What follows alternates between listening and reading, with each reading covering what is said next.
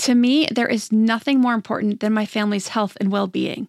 We all know the quality of the air in our home is important. But did you know indoor air quality can be up to 100 times dirtier than outdoor air? I've got to tell you about Puro Air. In 30 minutes, this device will remove allergens, dust, smoke, dander, and gases from the room. Puro Air uses a stronger filter called a HEPA 14 that filters pollutants at a microscopic level and is backed by scientists from Harvard and MIT. In laboratory studies, users saw noticeably cleaner air in just 30 minutes. When it comes to babies and children, there's nothing worse than dealing with a cranky baby or child who can't sleep because of congestion. Air purifiers can help reduce congestion and improve immune system function to fight those winter colds and flus. I use my Puro Air purifiers to clean the air in my home, especially in our bedrooms while we sleep. It has a quiet, relaxing hum and cleans the air from pet dander, allergens, viruses, dust, mold, odors, and contaminants. It has four levels low, medium, high, and sleep and four different timer options so you can customize it to your home and your needs. Check out Puro Air at getpuroair.com. That's G E T P U R O A I R dot com.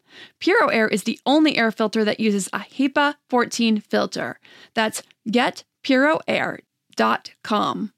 Nice buns, soft, fluffy, and ultra low net carbs. Discover Hero Bread, the delicious ultra low net carb bread with incredible taste and texture. Hero Bread has zero grams of sugar and is under 100 calories per serving, plus high in fiber with 5 to 10 grams of protein per serving. Order from hero.co now and get 10% off your first purchase with promo code AH10. That's 10% off with code AH10. H E R O.co. Welcome to the Your Village podcast, Parenting Beyond Discipline. Your Village is the most comprehensive site for evidence based parenting classes available on demand at yourvillageonline.com. Our 50 plus classes give parents the foundation, steps, and tools for creating strong, healthy relationships with their children, resulting in responsible, cooperative, happy, and successful children and families. My goal is to help parents support their children in finding and reaching their own unique potential. The podcast is a place to learn about all things parenting and get your questions answered. I'm your village founder and your host, Erin Royer. Hello, everyone. So I'm so excited. I just got a new desk. My last one fell apart in the move. It was cheap and it was small, and so it was time to get a real desk, like a real grown up. I'll be finishing up the walls, putting some decor and acoustic tiles when they arrive for some hopefully better sound for the podcast. I will post a few pictures on Instagram when I get that all done and complete so you can see my little workspace if you're curious. And that is at Iron Mom 2020. Also, in the move, I was going through some files to put in my new desk and I came across some old materials, including from one of my childhood and adolescent development classes from graduate school. And there is some interesting stuff in there, so I may pull some of that stuff out and share it. I've also found some other interesting information and topics in my file. So there's a bunch of new interesting stuff. So if I see something that's super compelling, some notes from classes that I think would really help you or that might be interesting to my audience, I will share those soon. So I hope all or most of you at least found last week's information about personality traits helpful. I know when I first studied it, I sure did. I found it eye opening. I found it helpful in understanding my individual children a lot better and be better able to work with each of them on their level. Also, keeping in mind my own strengths where I could really help them and my own challenges where they either have strengths in the areas I don't or where we both struggle and can learn together. Also, of course, understanding my partner better and his temperament traits and where we differ and where we might be the same. Just find it really helpful in dealing with people day to day and thinking about how they might be different or similar to me. One of the biggest surprises to me about parenting, and I've talked about this before, but it's how much my children have challenged me to grow, especially emotionally. I thought I was going to be teaching and shaping them almost completely like me to them. but they have challenged me and taught me to be more patient, more understanding of differences in personality, and different ways of approaching life or problems or struggles or challenges. I've marveled at their strengths, like my oldest is a very fearless salesman. When it was time to sell popcorn for his Cub Scout pack, that kid was driven. He would go out every day after school, either before or after swim practice. He never was anxious about selling door to door. And just that he would go to swim practice and then go out still for an hour, an hour and a half, because he had a goal of selling the most popcorn. And I used to be a Girl Scout and I hated going out and selling cookies. And I admire anyone extroverted enough to try to sell anything. I just think that is an amazing quality, an amazing trait. It is just not something that comes naturally to me at all. So, I've gotten a couple of questions in the past several weeks, actually throughout the time, but especially in the last couple of weeks, I've gotten three questions about extreme meltdowns and emotional behavioral difficulties. Well, actually, I've gotten a couple of questions about that. Then I've gotten a couple of questions about other areas of is my child normal? Is this outside the realm of normal? Or is this normal, typical behavior? So, I want to dig into it, that topic more deeply that I've only scratched the surface on in the past. What is normal in certain areas, including meltdowns and power struggles, versus where might this be a diagnosable issue that would benefit from some intervention? So, the last episode, earlier this week, I did cover some of the personality traits that can make children much more emotionally reactive and ways to work with those traits to help children with these traits work towards better reactions. But beyond that, there are times when the behavior is above and beyond and may require some interventions. When is that? When can you tell the difference? What is that tipping point? What's the line? So, I'm going to discuss the different disorders that are often first diagnosed in infancy, childhood, and adolescence, and just general guidelines for each group of the disorders, what they look like, how they manifest in behaviors, and when you may want to think about an assessment, and then how to go about getting that assessment and finding a good practitioner. Okay, so there are several groups of disorders that are often, when they're diagnosed, are diagnosed during the childhood years. Learning disorders is the first group, and I'm going to go through each of these, the different types, the ages we normally first see them, and the signs or symptoms that your child may potentially be dealing with that particular disorder. With all that said, any diagnosis must be made by a professional with a proper full diagnostic assessment. This means full testing, interviews, etc., by a licensed professional. Now, your family doctor or pediatrician can make a diagnosis in some instances. I feel like the best case is to go with a psychologist or a psychiatrist because they do specialize in these particular areas.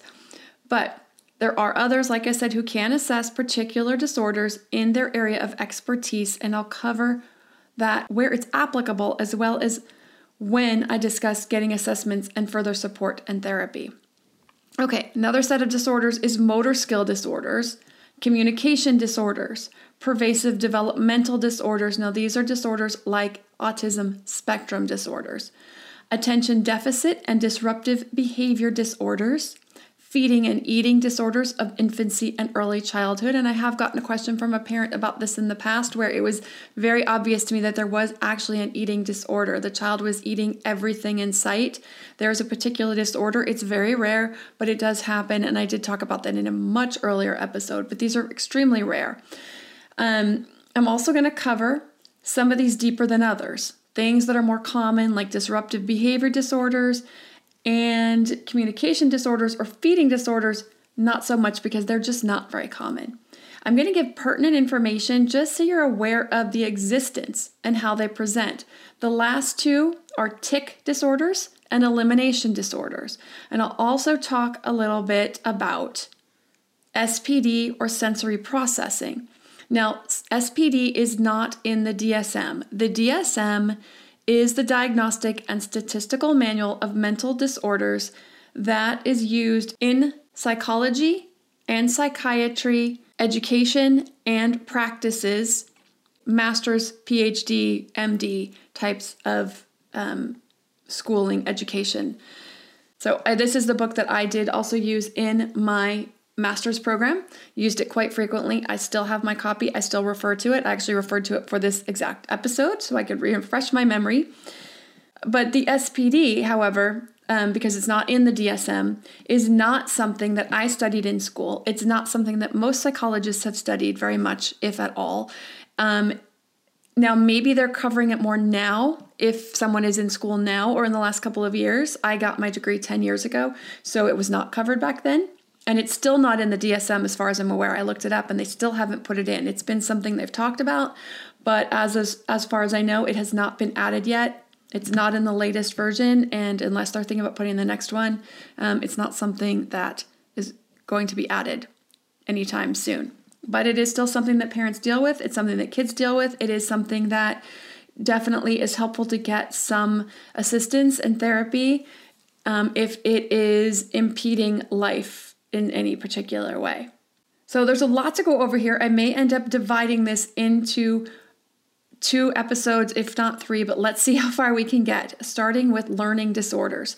So, the first types and symptoms of learning disorders. Then I'll talk about how and when they're usually diagnosed and how to go about getting a diagnosis and the support, what that might look like. There's a lot more to all of these as far as testing and diagnosis, but I'm just going to give some basics because this is a lot of material. I could spend weeks and weeks diving into this. But I just want to give some background information for any parents who either you know are seeing it now or in the future you might be like is my child struggling with a learning disorder? I'm not sure. You can refer back to the episode and be like, I remember hearing that, and I think I might want to look into it further. So, a reading disorder. So, here's some the um, disorders for learning disorders reading disorders, mathematics disorder, written expression disorder. They also have another little pot they put in for anything they can't fit into that they call learning disorder, otherwise not specified. It's just a general pot and it's kind of annoying. But according to the Mayo Clinic, a learning disorder is an information processing problem that prevents a person from learning a skill and using it effectively. And there could be different parts along the path of their learning that can get in the way. Learning disorders generally affect people of average or above average intelligence. So, for all three of these, a diagnosis is reached when a child is performing substantially below expected given age. They're, they're measured intelligence and their age appropriate engagement in the formal education process. So they put all these stipulations in there because if you have a 7-year-old who is has been a refugee and hasn't been to school, of course they're likely not reading yet. That is not a learning disorder. That is, they haven't been engaged in the formal education process enough to know. So there's a lot of these parameters that they have to put in here to make sure that this child is you're looking at their age, you there is a pretty um, they've either taken an IQ test or you can tell just by their the way that they learn in school that they are of average or higher intelligence that that they are able to learn or we would expect that they would be able to learn and that they've had enough exposure to education to have picked up the skills by their age and they're not and they're falling far behind their peers. The reason we do this is because there is a wide range of normal in learning, just like there is in walking and talking and a lot of other skills that children will learn and grow into. So they want to give some leeway for a child who just might not learn to read as early as others. We push reading in the United States very hard and very early. And some kids just don't have the cognitive skills yet. So if you get a seven or eight year old who is like two grade levels behind, you probably have a learning disability. So I just want to make sure that that's um, understood. As you can guess, learning disorders are not usually diagnosed for a while until three years into the formal education process. Now, kids often struggle for years before they get a formal diagnosis. Now, I did say there's a wide range of normal, and that is true. But if you have an inkling, if you have a intuition that your child's struggle is not just a normal cognitive development that they need more time to develop, you can get in and start pushing for this. They will often struggle for years. So by this time, they've fallen really far behind their peers. Their self esteem can be greatly affected. Dropout rates for children with learning disorders is one and a half times higher than those without. Adults with learning disorders may have significant difficulties with employment and with social adjustment. So let's talk about the different disorders and what that might look like. I've shared before I go into the reading disorders and what that looks like. I just want to give a, a quick, um, some quick information. My youngest son, which I've talked about in the past, struggled for years, and every teacher every year would tell me that he was struggling to pay attention. He would um, talk out of turn in class. He had some impulse issues, and I kept saying, so started in TK. He was four years old. I'm like, he's four years old. We need to give this child a chance for his brain to kind of catch up and let's see what happens. I heard it again in kindergarten. Often boys struggle in kindergarten. They tend to be more impulsive than girls anyway. Um, and he just has that particular personality. And I was like, you know what? I want to give it another couple of years. I just want to see how he does. Let's get to first grade. His first grade teacher, same thing. He was struggling. So I said, okay, it's time for an assessment at this point. We're in first grade. Now, he wasn't falling behind with his learning very much. He actually was ahead of his learning quite a bit in a couple of areas. Um, but I felt like it was really important that we get the assessment done so that we knew what we were dealing with, so that if he needed special intervention in class, the teacher was prepared. Because I can't do anything from home about a child who's impulsive in school. If he's impulsive, he's impulsive. If he's impulsive at home, I can help him at home. If he's impulsive at school, there's really not anything I can do because it's impulsive. if we could teach him not to, the teacher could teach him not to right there, then and there in classroom, and he would do fine. I certainly can't do it at home. So I wanted the teachers to be aware if he did have a particular struggle so that they knew what they were dealing with and they could get the tools and be aware that he needs some special tools in the classroom. So that's a little bit of a, a tangent there, but it plays into this. Okay. For reading, even when kids do learn to read, they may still struggle with certain concepts or certain skills. Reading at a typical pace for their age group, understanding what they read after they've read it, recalling accurately what they just read, making inferences based on their reading. So, can they read a story and then make an inference about how that might play out in life? Also, spelling. If they're struggling with spelling, even if they're reading well but they're struggling with spelling, this can fall under a reading disorder. Reading disorders can come into play when there's an issue with working memory right? If the ability to hold and manipulate information is not there or not up to par, if their memory is not up to the normal level, how are they going to retain the information they just read? It's going to fall out of their head by the time they finish reading. So, understandably, a memory issue is going to affect reading and retaining that information. As I mentioned, many children struggle with reading early on. They just aren't ready to read in kindergarten. So, um, you may want to give some more time, but you may want to take a look and see like, are they just struggling to remember their letters? That may be a memory issue right there. So if you really feel like they're struggling just to get some basic concepts, you know, you can certainly try to see if you can get an assessment. You can talk to your pediatrician um, to try to get an early assessment if you'd like to. Um, but just like I said, there's a spectrum of normal. So the discrepancy needs to be significant. So this is why part of the diagnosis, like I said, that they must be significantly behind where they might expect to be based on their age. Okay, so I want to get to helping parents differentiate behavioral concerns and issues as normal versus a potential diagnosable concern because I think this is the area where parents wonder the most. So, I'm going to cover a few more tips and info about learning disorders and then get into the behavioral concerns, when you should be concerned, what these diagnoses are that can lead to behavioral issues, and how they can manifest versus what's just normal childhood tantrums and meltdowns. So, here are some signs of learning disorders in general.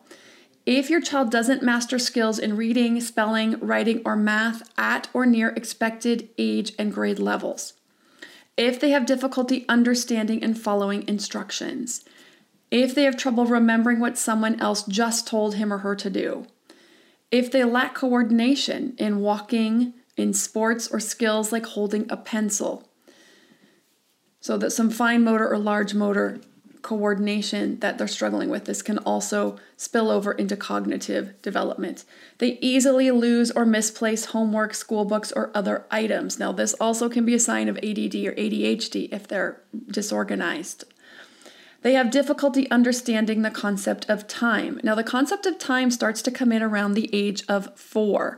This is when you will hear kids say things like yesterday, tomorrow, just now, they're starting to understand. You hear them using that time language. They should start to be understanding the concept of time around the age of four and understanding that there's a past, a present, and a future. And it's really interesting once they start. They're not super good at it, it's not super finite, but they're beginning to understand the kind of unfolding of time. They resist doing homework or activities that involve reading, writing, or math, or consistently can't complete homework assignments without significant help. They act out or show defiance, hostility, or excessive emotional reactions at school or while doing academic activities such as homework or reading. Now, I'm going to discuss getting an assessment and treatment options as well as get into the behavioral concerns and diagnoses right after a word from our sponsors. Armoire makes getting dressed easy. With a clothing rental membership from Armoire, build the perfect wardrobe with brands that are high quality, unique, and recommended just for you. All you have to do is take a five minute style quiz and select items from your dynamic, personalized closet. The styles show up at your door in as little as two days. Then, when you're ready for new clothes, just swap them out for more new to you styles. My favorite thing about Armoire is all the different style and occasion options from casual to athleisure to night out, work formal, work casual, a total of eight different occasions, three weather options, and 11 categories, including accessories, outerwear, and blazers, just to name a few. With Armoire, you can always have something new to wear without the hassle and closet clutter. You know the feeling. You open your closet, it's full, but you have quite literally nothing to wear. You're bored with everything in there. Enter Armoire. Armoire allows you to rent high quality designer clothes for every occasion. Whether you're planning your outfit for date night, packing for a conference, or in need of a gown for a black tie event, you will be the best dressed person in the room. Right now, my listeners can give Armoire a try and get up to 50% off the first month. That's up to $125 off. Just visit armoire.style slash parenting. That's armoire.style a R M O I R E dot style slash parenting to get up to 50% off your first month and never worry about what to wear again. Try Armoire today. Hey, Parenting Beyond Discipline listeners. Ready to create a home that fosters love, warmth, and style?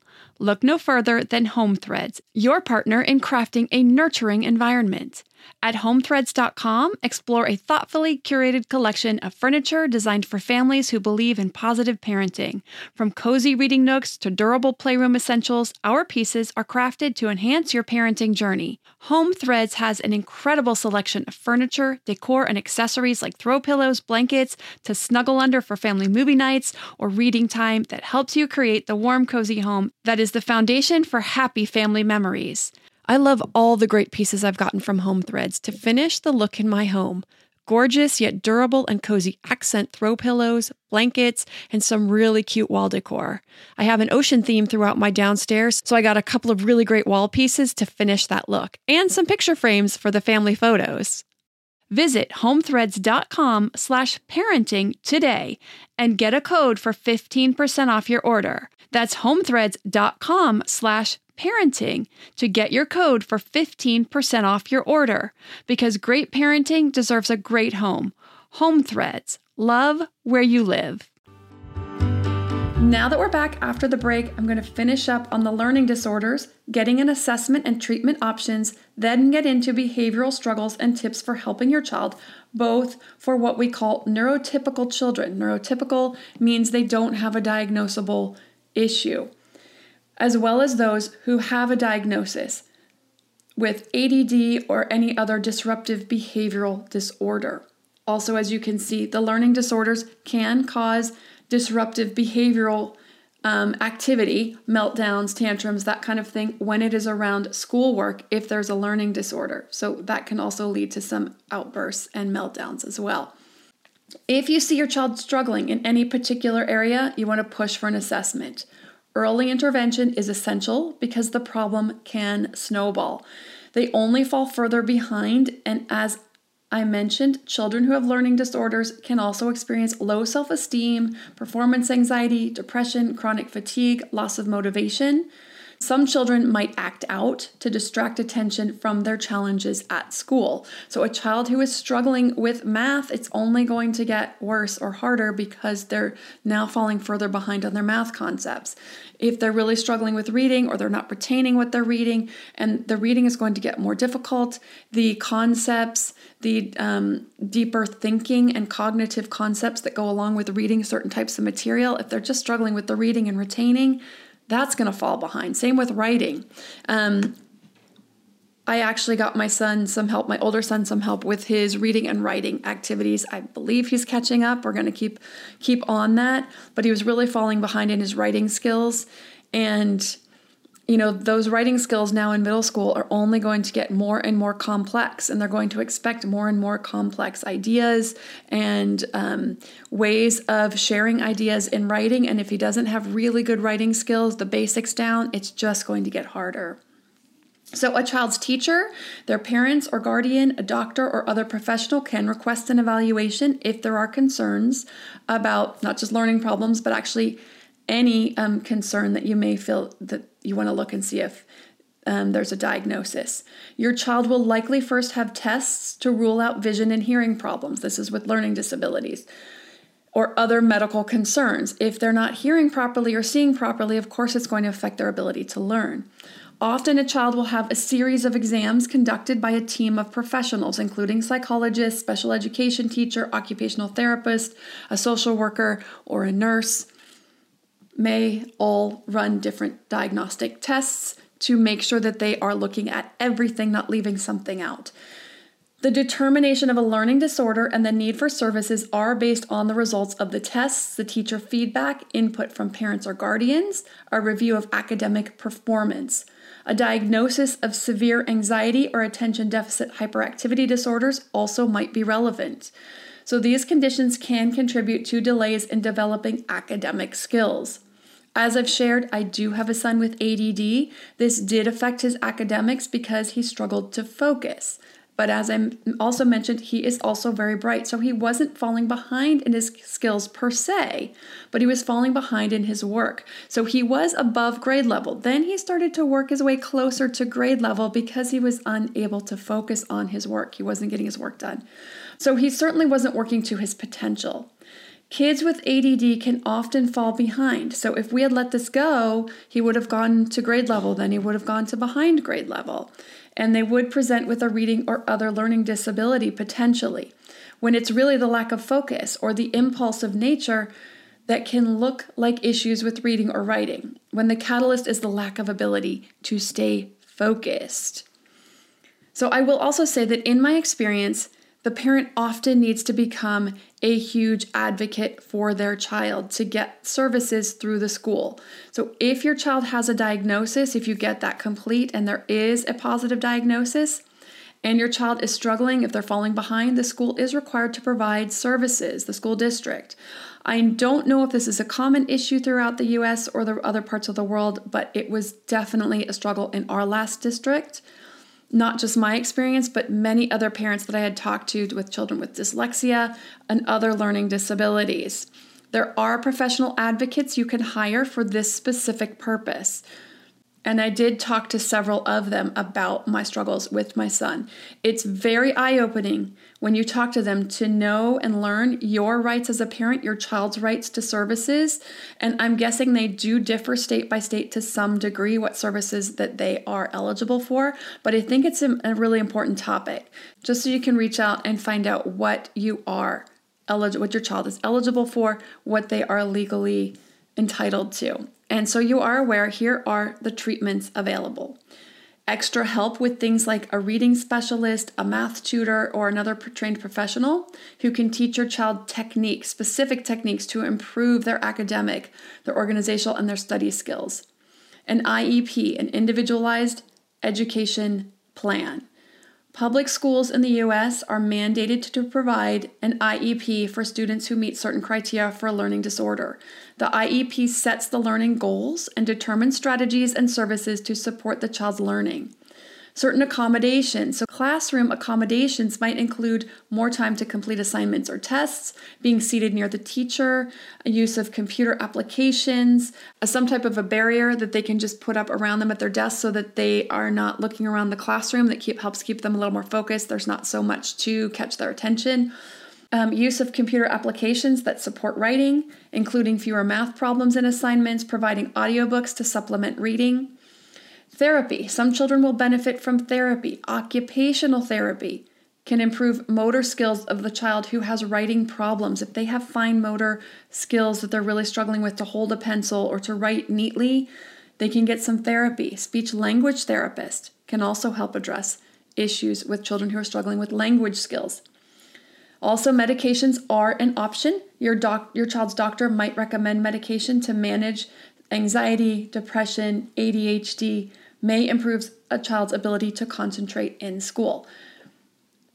Also, complementary and alternative medicines. Now, there isn't a ton of research that has determined the effectiveness of alternative treatments yet, such as dietary changes, vitamins, exercises, neurofeedback. Um, I always think a good one is yoga. Mindfulness practice cannot, certainly not hurt anyone. Learning to get mindful, learning to focus I also have ADD, so yoga and mindfulness practice, meditation has definitely helped me. Um, I will also say, as far as medication, I know this is um, a very personal choice. I chose, we chose not to do medication with our son. Um, but it is certainly an option for parents whose kids are. Our son is an attentive type. Uh, there is also the hyperactive type, and that can be uh, pretty difficult when they are just bouncing off the walls and can't even sit still. Um, however, we I chose to get the diagnosis simply because I wanted the schools and teachers to be aware, and so that they weren't constantly coming to me and basically tattling on him. And I could say, "We have this concern. You're aware of the concern. You're aware of the diagnosis. If you would like to get us an IEP, then let's get some extra support in the classroom." So far, we have not needed to do medication.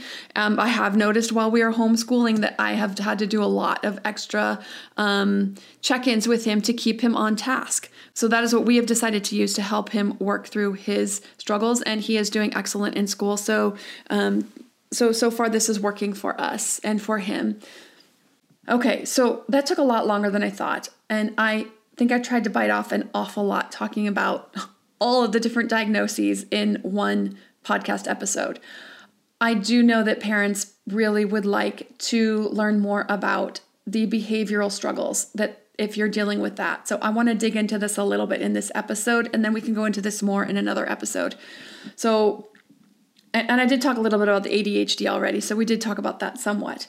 Okay, let's get quickly into this. Kids, especially really young ones, tend to be impulsive by nature. They're prone to tantrums, to outbursts, to meltdowns. Their logical brains are still just beginning to develop.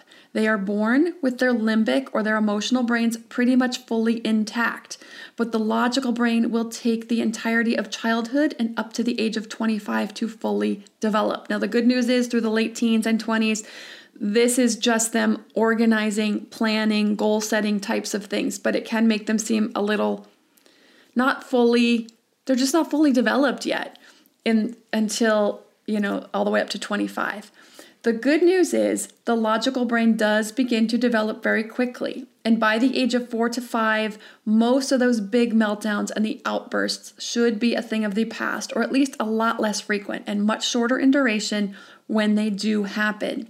So, for this very reason, these types of disorders, the ADHDs and the other behavioral disorders are not usually diagnosed until at least the age of five or later. It's very hard to distinguish the typical four year old behavior from actual ADD or a disruptive behavioral disorder. Okay, so some basic guidelines. If your child is particularly struggling with outbursts and meltdowns under five, Keep working on the emotion skills. Actually, any age.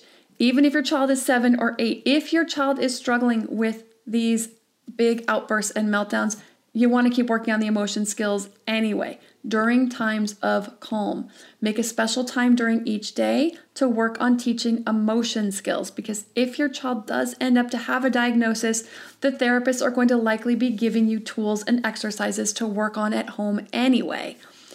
And this is just something we all need to work on, I think, throughout life, period. Uh, even if your child is neurotypical, even if your child does, you know, my children, um, my oldest, still has, will sometimes just burst out in a complete meltdown. He had one just the other day. He's 12.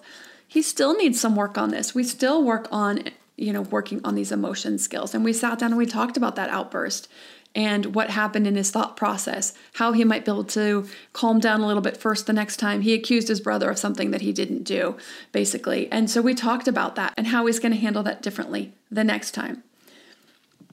I still lose my cool sometimes. It's still a skill I'm working on. So, this is something we all need to work on anyway. Emotion skills a child who struggles with social skills is a child who needs a stronger emotional foundation underneath. The social skills is the outward expression, the emotion skills is what's happening underneath. There has to be a strong foundation underneath, and then they will be able to work on the social skills piece of it. Emotion skills are recognizing the emotion that we're feeling and being able to label it.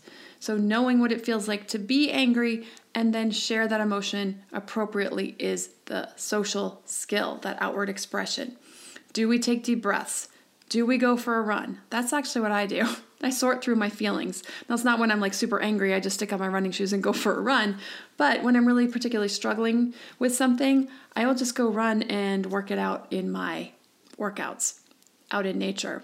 A child may run around the yard run around the couch several times, hit a pillow, or Many times we simply use our words. Also, as adults, sometimes we'll just walk away for a minute. I need a minute. We walk away, we work ourselves down. When we're calm, we come back and we talk about it. So, we're going to be teaching our children those particular skills. But first, they must be able to recognize the emotion and understand this is anger. I'm not handling this very well. I need to get myself calmed down before I engage. So, that is what we're working towards. So, working on emotion skills during times of quiet is when they will learn the most. Reading books about emotions, discussing the characters, what they're feeling and why, how we would feel if that happened to us. The same thing with TV shows or movies and their characters. Having discussions about it, about the way they handled certain issues, how they could have done it better, what they maybe learned in that process. The earlier episode this week covers more ways, a lot more ways to help children get opportunities to practice their social skills and therefore their emotion skills in controlled ways. So, in controlled environments. So, you can see where and in what ways they are struggling and then help them work through those. And it's so that you can catch them before they go completely over the edge. If you're playing a game and they're getting frustrated, you can pull them back. You can have a discussion. I can tell you're getting really frustrated right now. Let's take a few minutes to calm down and then we'll come back and play the game. So these are things you can document and you can take to your pediatrician as well if you feel like the reaction is just far beyond what they should be for their age and development and the parenting that you've provided them. If you've been practicing positive discipline and teaching these skills for a while and your six year old is melting down for hours, chances are there's a deeper concern that needs to be addressed there. By five to six, a child should be able to recover from an upset within 10 to 15 minutes, and usually within a few minutes. Now, but some kids will continue on for a little bit longer than that. If it's going 10, 15 minutes, that's okay. If it's continuing on for 30, 40 minutes or more, up to an hour, multiple times a day, it's time to consider an assessment. There are many disorders that can lead to these types of outbursts, including ADHD or ADD. ADD comes in three types the hyperactive and impulsive type, the inattentive type, and the combined type, which is actually both the hyperactive, impulsive type, and the inattentive type together. There are also other disorders, like I also just talked about with the learning disorders, when it's dealing with the schoolwork itself and the learning itself. If there's some meltdowns and things going that are happening just around the schoolwork, then it could be a learning disability or a learning struggle that's happening there. And looking into that might be is my child just struggling with a certain concept and falling behind a little bit or is there a learning disability that might be underlying here why they're getting so frustrated over it there are other disorders, a couple others that can lead to bigger behavioral outbursts as well and disobedience. So, I can get into more of the signs of that and really talk about the signs and symptoms of ADD and ADHD also for parents who are curious what that looks like versus a normal outburst for a child. the assessments and treatments for all three types, as well as getting into more about the SPD, the sensory processing disorders. There's a couple different types of that as well. And like I said, I do have a child with that as well. So I do have some familiarity with dealing with SPD as well as the clinical knowledge that I have gained just by doing some research and talking to people who work in this particular field. If you're wanting to learn more about working on emotional and social skills from the youngest ages, your developing toddler and your developing preschooler both cover the ins and outs of development, what's normal, how to support the development of these skills the social emotional along with the, all the other skills as well any red flags to look out for that may indicate you need to get in for some extra support or therapy, occupational therapy, etc. In addition, any of the positive discipline classes are always great information for building a strong foundation for connection, respectful communication, cooperation, rules and expectations, setting those down with love and kindness, yet firmness also, the class on choosing a preschool and multiple intelligence theory goes hand in hand with supporting your child's earliest academic experiences and up through the ages and their unique gifts in that process that you may want to be aware of, areas where they struggle, and areas where they may have strengths that may not match the general educational expectations and programs. So, to see those or any of the 60 parenting classes on demand, visit the website at yourvillageonline.com. If you have a parenting question you'd like answered, send an email to podcast at yourvillageonline.com. Thanks for listening and see you next week.